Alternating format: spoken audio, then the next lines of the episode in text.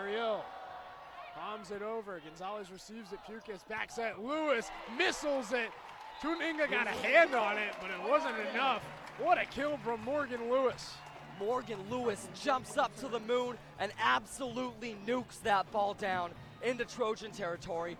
Her 16th kill of the night.